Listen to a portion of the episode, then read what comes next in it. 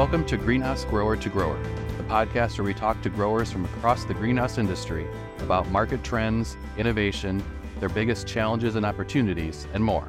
I'm Brian Sparks, Senior Editor of Greenhouse Grower. Jonathan Cude is a third generation owner of Kansas based Sedan Floral, one of Greenhouse Grower's top 100 growers. If there's one thing you learn quickly when talking to Jonathan, it's that when he's confronted with a problem, he's not one to sit around and wait for a solution to present itself. Whether it's dealing with technology adoption or plant delivery challenges, he always looks for ways to drive the process forward, sometimes literally, as you'll soon learn. I caught up with Jonathan last month while he was attending the Texas Nursery and Landscape Association Expo in San Antonio. Keep listening for a candid discussion about the stories behind his self admitted unconventional approach to running a business. You know, I want to start by looking at you and and your own background. You know, I know that you're part of a family business and you know that can be certainly a challenge these days, but I know you said that you've made it to about the third generation, I think you had said. So it in that experience in that role that you have now, um, can you talk about really what you've learned from previous generations and then kind of where you're at now as as the owner of the company and what your main goals are right now? Well, our company started out um, servicing more or less independent garden centers. Grandfather started it in 1948 and um, did that very well for a number of years, and the business grew grew pretty pretty quickly and and was was quite successful. Now he passed away in in '69. Um, there was a kind of a period of time where we we were absent a leader and absent uh, a, a, direction. We still kind of continued on in the early 70s. And then uh, my father would have taken over somewhere in the late 70s, where he would have only been 18 or 19 at the time. So very, very young. And of course, the greenhouse industry was quite, quite prosperous in the early 80s. And sure and throughout the 90s, the business took kind of a different direction. We still had independent garden centers. We still, you know, I can remember back in the day, they dealt with uh, Wolf Nurseries and um, sold a lot of plants in the South eh, for us, south of Kansas. Um, and then that started to slowly change, and more and more customers were uh, becoming kind of what you consider a chain store. Um, we started selling more and more to, at the time, I think what was the largest retailer in the world, Kmart. that sounds kind of silly today. uh, uh, we were we were really big with them for a long time, and um, and as we all know, that that sort of went uh, went bad. It didn't last. It wasn't wasn't meant to be. And um, you know, when, when I was in high school, I worked at the greenhouse okay. at Sedan Floral. I saw the good years when we were doing business with Kmart and and uh, and, and other and other companies, and then I saw how it how having most of your business concentrated all in one customer could be a really bad thing. Okay. In 2007, I graduated from college, and it was not pretty uh, when I went to college, our, the business was thriving, and when I returned from college, it, it was anything but thriving. It was it was struggling fiercely, and we had to we had to come up with a different solution. Okay. So for us, we focused back on on our roots and and I you know in our in our market area, I, I was more comfortable, felt better dealing with people I knew, with other families, with other family businesses, and it took a long time. It took a long time to to earn the business back, to gain their trust, to um, to let them know that you know, hey, it's a it's a new generation. It's a different, a whole different direction. What we yeah. were doing, we're not doing that anymore. And, and um, well, I would say that took probably close to seven, eight years. Seven, eight years to uh, uh,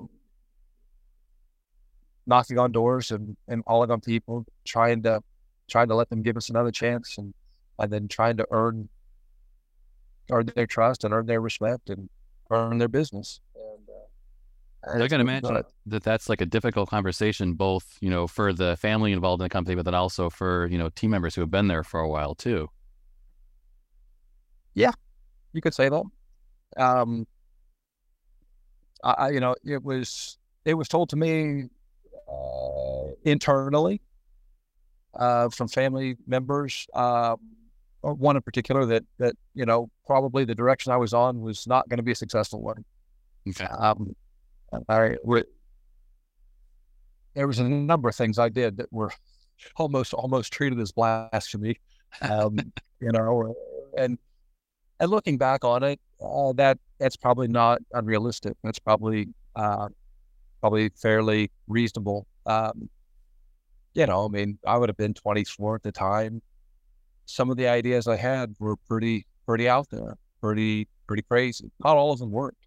Some of them did, some of them didn't. You know, the ones that worked, we continued with, and the ones that didn't, we studied, changed, and did something different. Um, a lot of my peers in the in the industry, you know, they uh, maybe the other top 100 growers in America. Um, I've discussed with them our business model and strategy, and I was at a at an event in Park City, Utah once, and I think three or four of them just looked at me and said, "Man, you're crazy. You're insane. It'll never work. It'll never work." You know, and that, has been probably close to a decade ago. Yeah. And uh, I mean, it's not what we're doing is not. Uh, I doubt seriously it's the smartest or the best way to operate, but we've got a, a great collection of customers and their friends. Um, no one customer is bigger than seven, eight percent of our total sales. Okay. And that, you know, if we ever lost a, a, a let's, for instance, hypothetically say we lost our biggest customer, uh, that would not be favorable, but I don't know that we would have to lay off a single customer, a single employee. That seems to be like a very important model today. We've seen, you know, examples of other companies kind of fallen by the wayside because of that approach, where you're, you know, more than half of your of your um, sales are based on one customer, and then when if the, you lose that deal with them or for whatever reason, you know, that can be game over in some cases. I would think. And, and when I was when I was in my early twenties, I'm 40 today. When I was in my early 20s, and and I was still in school and was you know looking to get back in this industry, I saw that happen to a number of local growers, mm-hmm. uh, and you know I don't know if, if consciously or subconsciously it, it, had an effect on me. Um, I would say today, if anything, we're probably too um, too far the opposite direction. You know, we're, we're concentrating all your customers into one or two, or all your business into one or two customers might not be a good thing. We're, we're probably too far the opposite direction. Mm-hmm. Um, I don't think we're going to change anything. I don't think we're going to stop what we're doing. Um, it, it, just, you know, it becomes a, an interesting challenge. Uh, keeping 300 people happy it's, a, it's a it's a very a very interesting challenge. Um, you know, and and and they're all very passionate. They're all very uh, good at what they do, uh, and yeah, I mean, but just think about that. How, how do you how do how do you please um, 300 different people? It's very it's a unique challenge. Yeah.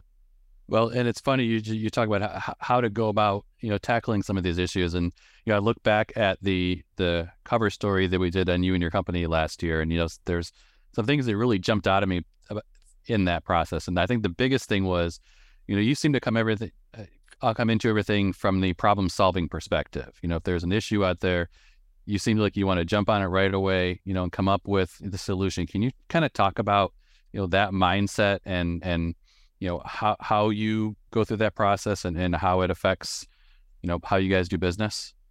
Well so uh, a, a, weird quirk about me was when i was a little kid um, you know they always say well what do you want to be when you grow up? And and i was quite adamant. Well i was going to fly airplanes and be an aerospace engineer and run a greenhouse. And you know of course teachers would look at you and say that's cute what a weird kid um, and well, that's exactly what I went and did. Um, so, you know, probably from the time I was in the first grade or I don't know, as long as I can remember, that was the, that was the game plan. Yeah. I got my pilot's license in 2002. I uh, graduated with aerospace mechanical engineering from Oklahoma State University in 2000 and at December of 2006, and then went straight 14 days later back to the family business in, in horticulture growing in a wholesale greenhouse. Wow. Uh, so not a lot of not a lot of uh, wandering in my path as to what I was going to do. I, I, sort of set out early on, and well, I guess I'm just boring and did it. So when I when I look at problems, uh, yeah, I, it's it's true. I don't I don't come at the horticultural problems from uh, from from the horticultural standpoint. To me, it's an engineering problem. It's just problem solving. Um, sometimes boringly so. Uh, we're we're very prone to be very very passionate, and and have beliefs, and I and sometimes you know our beliefs in in horticulture or in our businesses they're false. They're they're based on a uh, they're based on emotional arguments more than than the hard cold truth of the reality.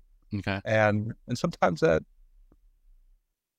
and, and by no means if I like you know I'm I'm not the the expert on that. We we I, I make all kinds of mistakes all the time. Sure. And and you know the best thing we can do is just try to learn from them try to slow down and stop and you know look at well, where did we go wrong what what where did we have our our information wrong or or what was the strategy how did it why did it fail and we just try to do it better just try to you know so so often it, it sounds like we're focusing solely on problems mm. and that can be sometimes negative and and and uh, and it shouldn't be really the heart of focusing on the problems is simply trying to eliminate them trying to fix them, trying to make them better. Yeah. Uh, but uh, but yeah, I, am an engineer trapped in a in a greenhouse, and and I've been I've been mocked and ridiculed at, at a number of times. I remember going to uh, cultivate, and, and, you know people said, "Well, what are you going to do? Calculate the wind resistance on a flat of begonias?" And maybe. Yeah, yeah. Why not? and it's kind of funny because in our propagation house, uh, changing the airflow stopped a whole lot of fungal issues. Yeah. So it's uh, in some ways I kind of laugh and, and smile. Uh, it, it's it's weird um, how much engineering does go into the plants, whether you whether you want to admit it or not. It, it's a lot. Um, yeah. You know, and it's I just and I think about too. You know, your your engineering mindset, how that translates to how you approach you know something like automation and and where and how to add new technology how does that kind of to factor into your decision making process well it, it's um it's the big part of it uh you know your your previous podcast uh, with van Wingerden's, i mean their their big mantra is uh, i believe i believe he's known to say automate or stagnate mm-hmm. um and and i think there's a lot of truth to that the the methodology with which we automate I think differs. In in my experience, for us, we've been very, very fortunate to have a very, very good team, uh, a very efficient team, a very hardworking team, mm-hmm. and we've had robotic transplanters. Our guys simply, our guys and gals are simply able to outpace the robot uh, day in day out.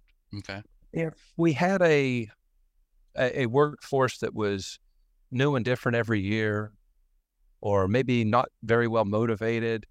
I think the the the robotic transplanting machines and that sort of automation for transplanting is is huge, and we would probably we would probably have the latest and greatest machines. Okay. And maybe someday we will. Maybe someday we will. Uh, we've got a wonderful crew, many of which have been with us for for ten plus years, and I mean, I just I cannot see how the machine would go faster than what they're able to do, especially with grading and sorting and and so you know today as it currently stands we we do a lot of things by hand okay and and we'll automate where where it makes sense. Uh, we we use uh, seeding machines from Blackmore. They're wonderful, wonderful people, wonderful company. Um, we, you know, we think that's great automation. Um, moving products throughout the greenhouse. Again, we've got all kinds of um, carts that we use to move the products in and out and throughout yeah. the greenhouse. We think that's that's wonderful. Um, so it really it just comes down to what the task is and and how we we put it together. If um, if we're able, and, and this could change. I mean, so so and that's the other thing that just because this is how we're doing it today, yeah, has no bearing on what might happen in a year from now or two years from now. If the rules change, the situation changes. Well, we're not going to we're not going to just be stuck in our old ways. I mean, we'll change, we'll adapt, we'll modify what we're doing to uh, to meet the challenge. Yeah. Um, but I, I don't know. We've in some ways it looks like we're a little bit dated in our techniques, but but I don't I don't know. I don't see it that way. Okay. Maybe I'm and maybe I'm wrong. I, I I could be wrong. Well, I mean, and you said earlier, I mean, everybody's approach is different, and just you know, you doing things if if it's a different way doesn't mean it's the wrong way. I mean, you're trying something new and and taking an approach that best works for your company, and then you know how you approach leadership of that company. It all kind of goes hand in hand, I think. Um, and we are we are always always always focused on on driving out wasteful wasteful steps. Right. My the at the end of the day, the goal is to make the work easier, to make the work uh, I, I, easier. basically, that's the bottom line. You just simplify it. Um, anything that eats up time, eats up touches, try to just really step back and say, do we need to do that? Should we be doing that? Um, I have no no desire to make the job any more laborious than it has to be. Um, again, it's just how do we get there yeah. through through what mechanism? And um, I could probably cut the number of people down a little bit with, for instance, robotic transplanting. Mm-hmm.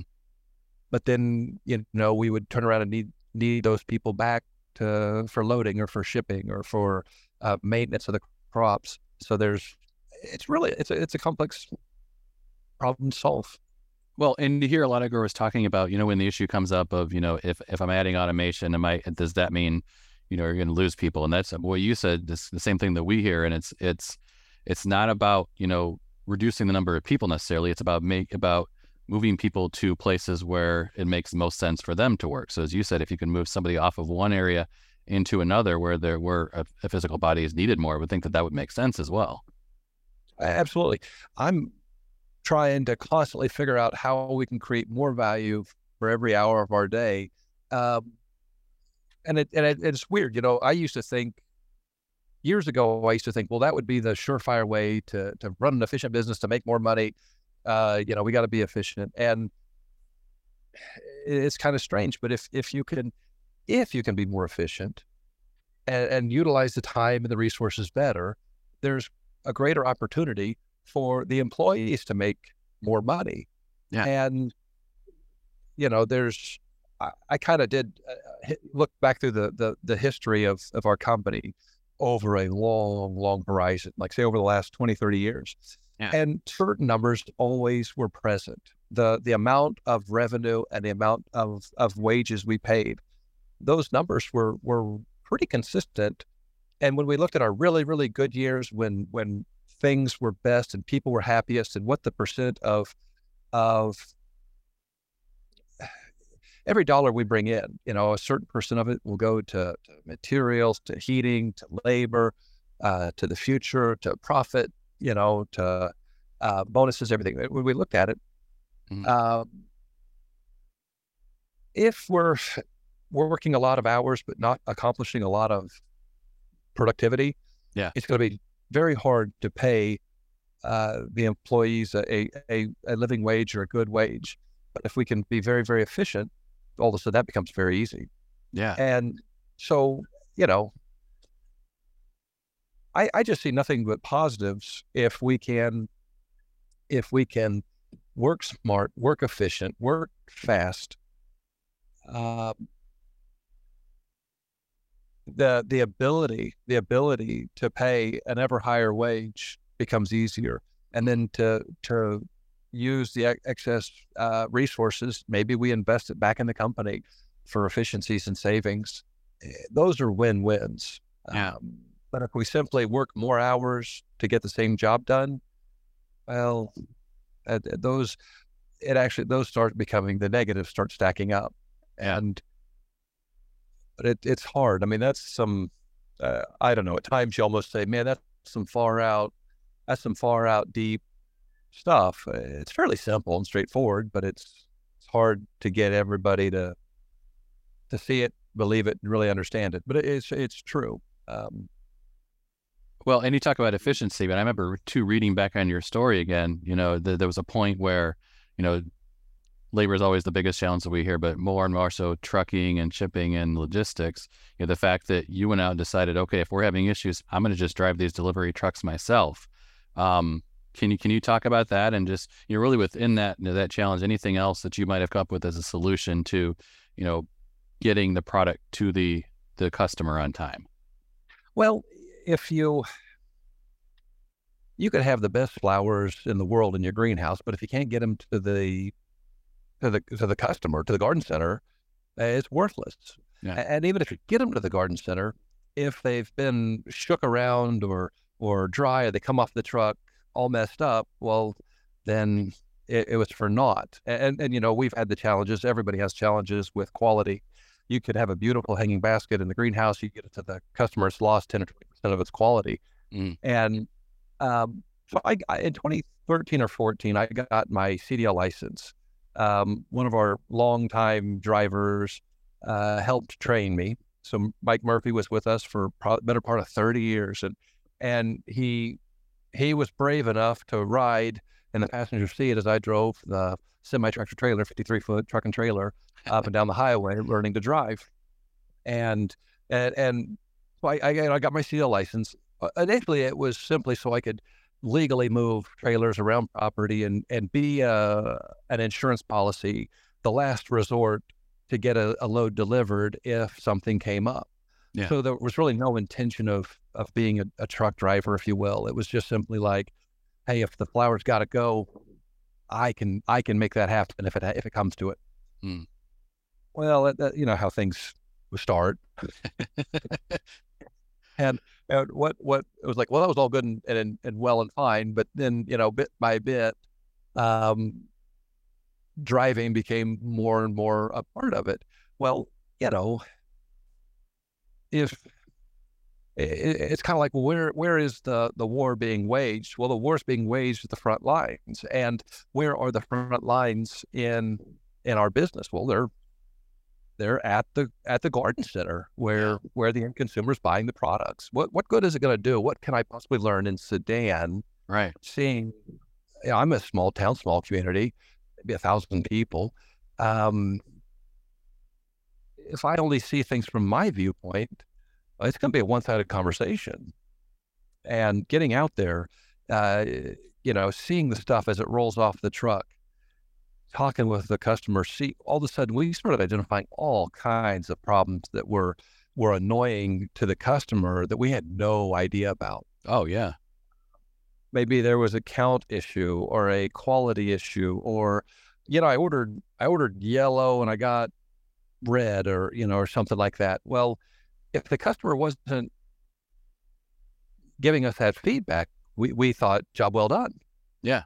And once you start delivering your own product, you start kind of thinking, well, we're maybe we're not as good as we thought we were. but it, you know, it, it all is not lost. It gives a perfect opportunity to see exactly where the problems are, and then you can start start solving them. So when we're when I'm in Sedan, I mean, we run a pretty tight ship, and we've got a great team, and you know, so the day in day out problems that we we had 10, 15 years ago we've got a lot of those problems resolved. Yeah. So we're we're hunting for them, and and in that area, uh, logistics, that final mile, was was an issue. So so getting out there has go, has kind of transformed from being a um, a necessity, like I've got to drive this truck or else the flowers don't get delivered, to this allows me to bring back all kinds of information back to the office, back to the team, and say, yeah, here, here's what I encountered. Here's what we need to work on. Here's what we need to do differently. New ideas, new items. Uh, it puts us out in the market, puts me out in the market, and I, and I like that. In 2021, yeah, that was the year we had we had a real challenge. Mm. I I think it was close to twelve thousand miles I drove a semi tractor trailer that spring alone. So that would have oh, been wow. March, April, May. That's too much. yeah, I mean, uh, it was good seeing the customers and and and and and that was great, but that that was probably too too much. Um, I, I, at that at that point, I was just simply a truck driver. So we we um, we purchased some more box trucks and and made some changes and and and got more help going that direction, and uh, have been able to grow the business in the last three years quite a bit. Yeah, and still retain the ability to get product out really fast. Um, and that's something that was pretty key to us. You know, we I don't mind getting bigger provided all of the core values that we have, we're, we're still able to meet. Yeah. And if we start slipping, then it's kind of time to pump the brakes and, you know, ask, do we really need to get bigger? Can we really handle it? Um, I, I think the team has been able to handle it and, um, and it's been good, but so I don't know. Again, it's just an example of, um, we were trying to solve one problem years ago. It morphs into something different. Sure. And then the, the what comes of it is just it's just wild to think how getting your CDL license in 2013 to be a, a backup driver changes how you look at at shipping and and solve and allows you to be able to solve a number of problems um, as it comes to delivering. And oh yeah, I think I don't know. I, I, I suppose you could say I'm biased. I probably am, but I think we have probably some of the best drivers in in the industry. And that that's probably a very uh, a very biased and very braggadocious comment, but I, I really do believe it. And, and, I think if we could ask the customers, I think they would agree. Um, yeah.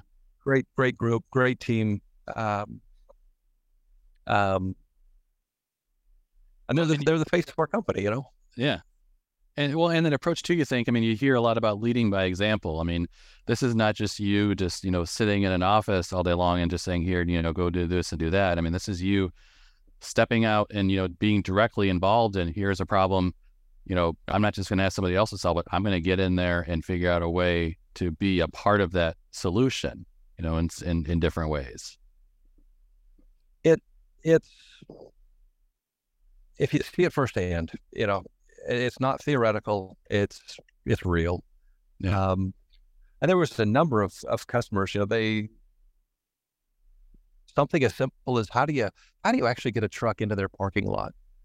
Well, years ago, I mean, we would just sort of write a map and and then and I say years ago, I'm talking maybe 20 years ago, we'd almost act like the the drivers were um, were somehow just incompetent because they couldn't figure out how to how to make a delivery. What do you mean make it a delivery? You know, and well, when you're out there, and, and and you know, I don't, I don't. When I go out there, I don't, I don't introduce myself as Jonathan, CEO of Sedan Floral or whatever. Like, you know, I'm just, I'm just the guy driving the truck, and and it's it's interesting how people treat drivers. Yeah, it's interesting, you know, uh, the dynamic. Um, I think the industry gets a lot of bad rep. The tri- the driving industry gets a lot of bad rep. Maybe sometimes deservedly so. Maybe sometimes not. Mm-hmm. And um, but but going back to the office and saying, well, well, guys, look, this is the challenge. You're putting a a, a vehicle that's 75 foot long from end to end into a space that can barely barely hold it. Yeah. And then when we when we leave, we got to black back out of there uh, blind across four lanes of traffic. I, just I said, just put yourself in their perspective and ask yourself, you, you ready for that? And there are times, I mean, there are times when we're when we're making a delivery, we have to commandeer. I can think of one in Norman, Oklahoma. I'm I'm at an intersection, a four-way intersection on a busy stretch of road, and I and I have to basically turn the truck perpendicular to four lanes of traffic and back into a narrow parking lot. Oh, geez. And you know, and it's a blind back, so it's it's you know you get you, you can't really see what you're doing, Yeah. and um,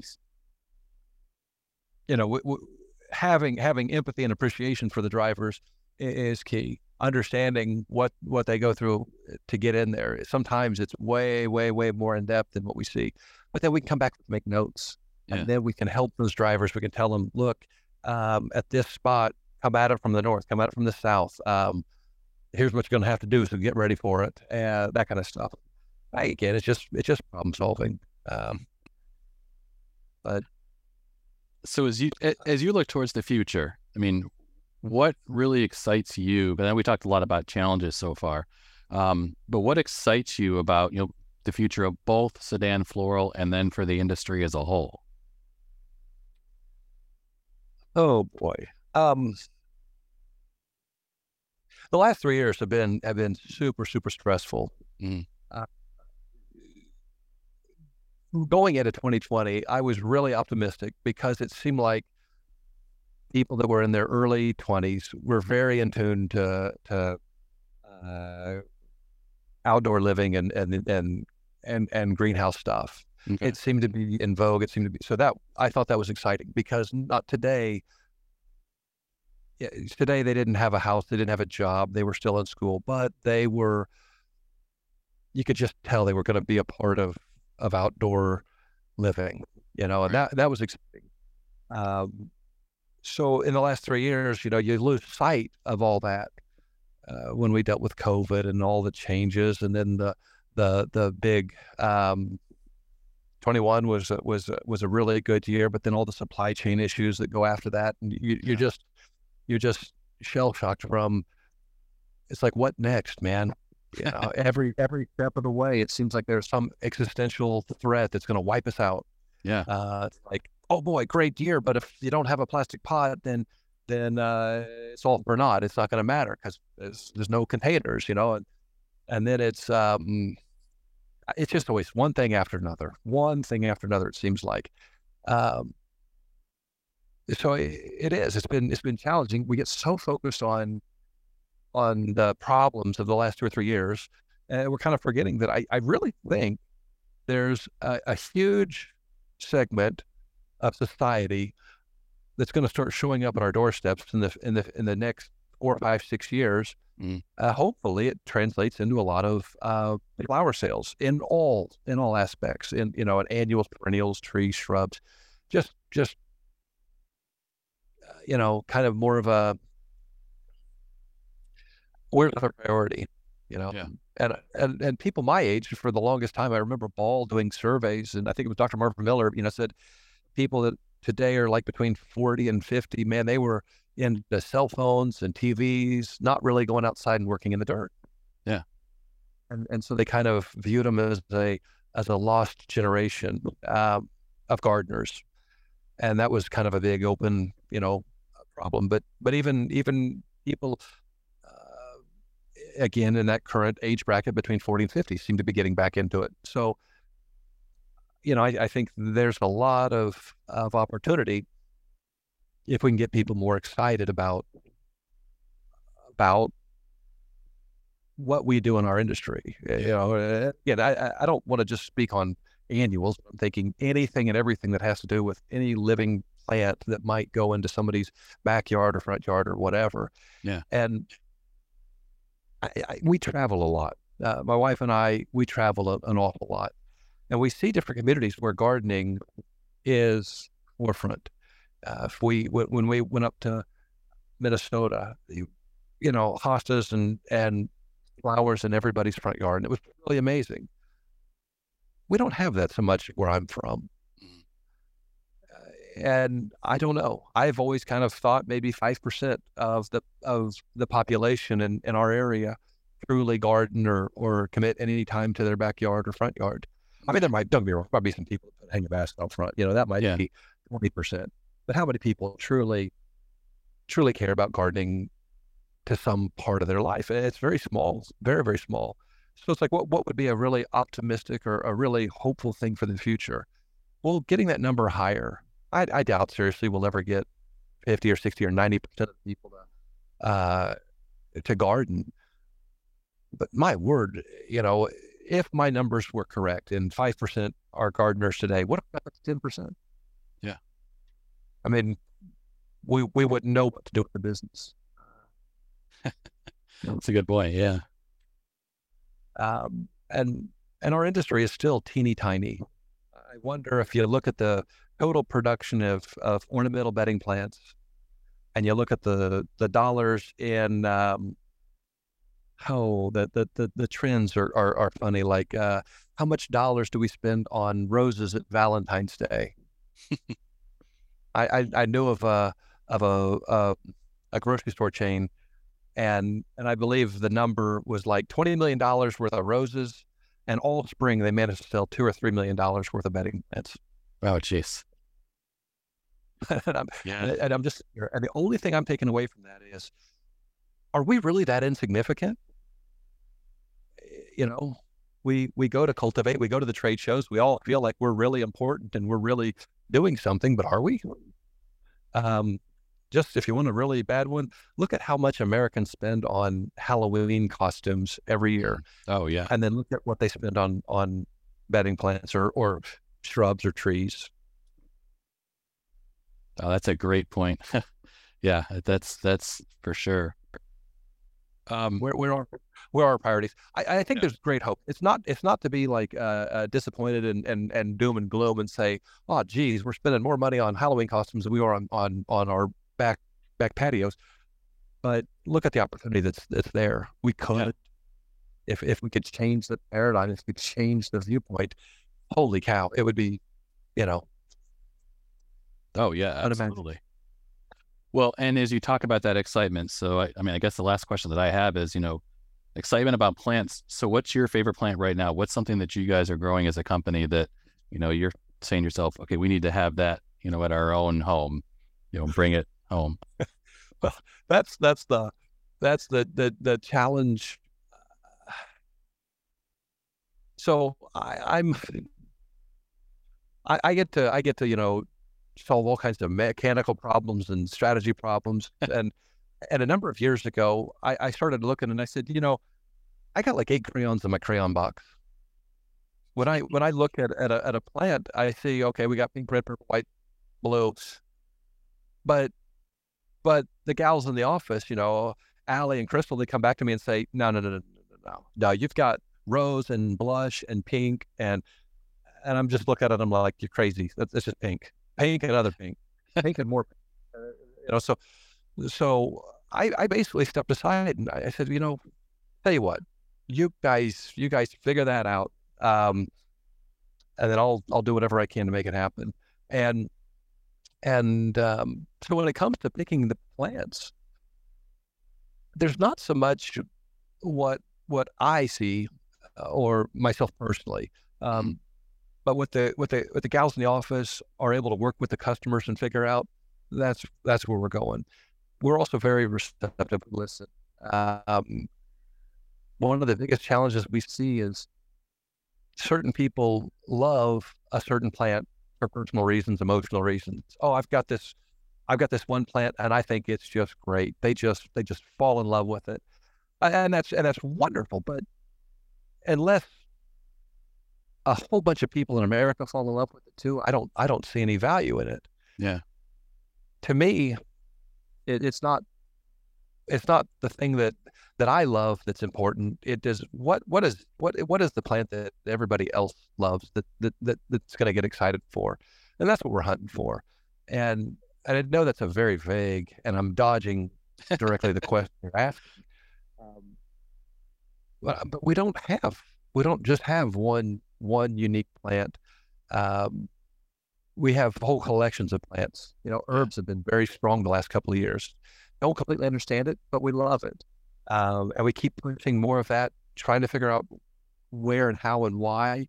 Uh, and we just keep working with the feedback from the garden centers. Mm-hmm.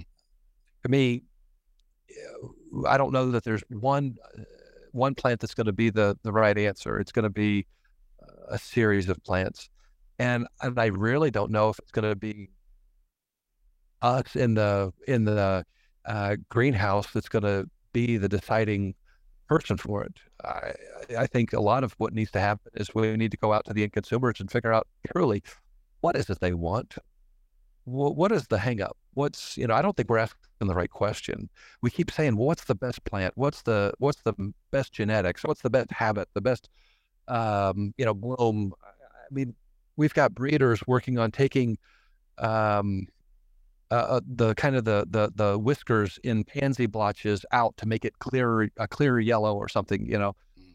I, I, remember I remember talking with the people at Syngenta about that on on some pansies, and it, and it's like, but man, the number one question I keep getting uh, from from end consumers is like sun or shade, or do I have to water this every day? And I kind of wonder if maybe at some point we need to step back and and ask, you know, is is a new plant really the the deciding factor as to whether or not we're going to be successful in the future. It's a part of it.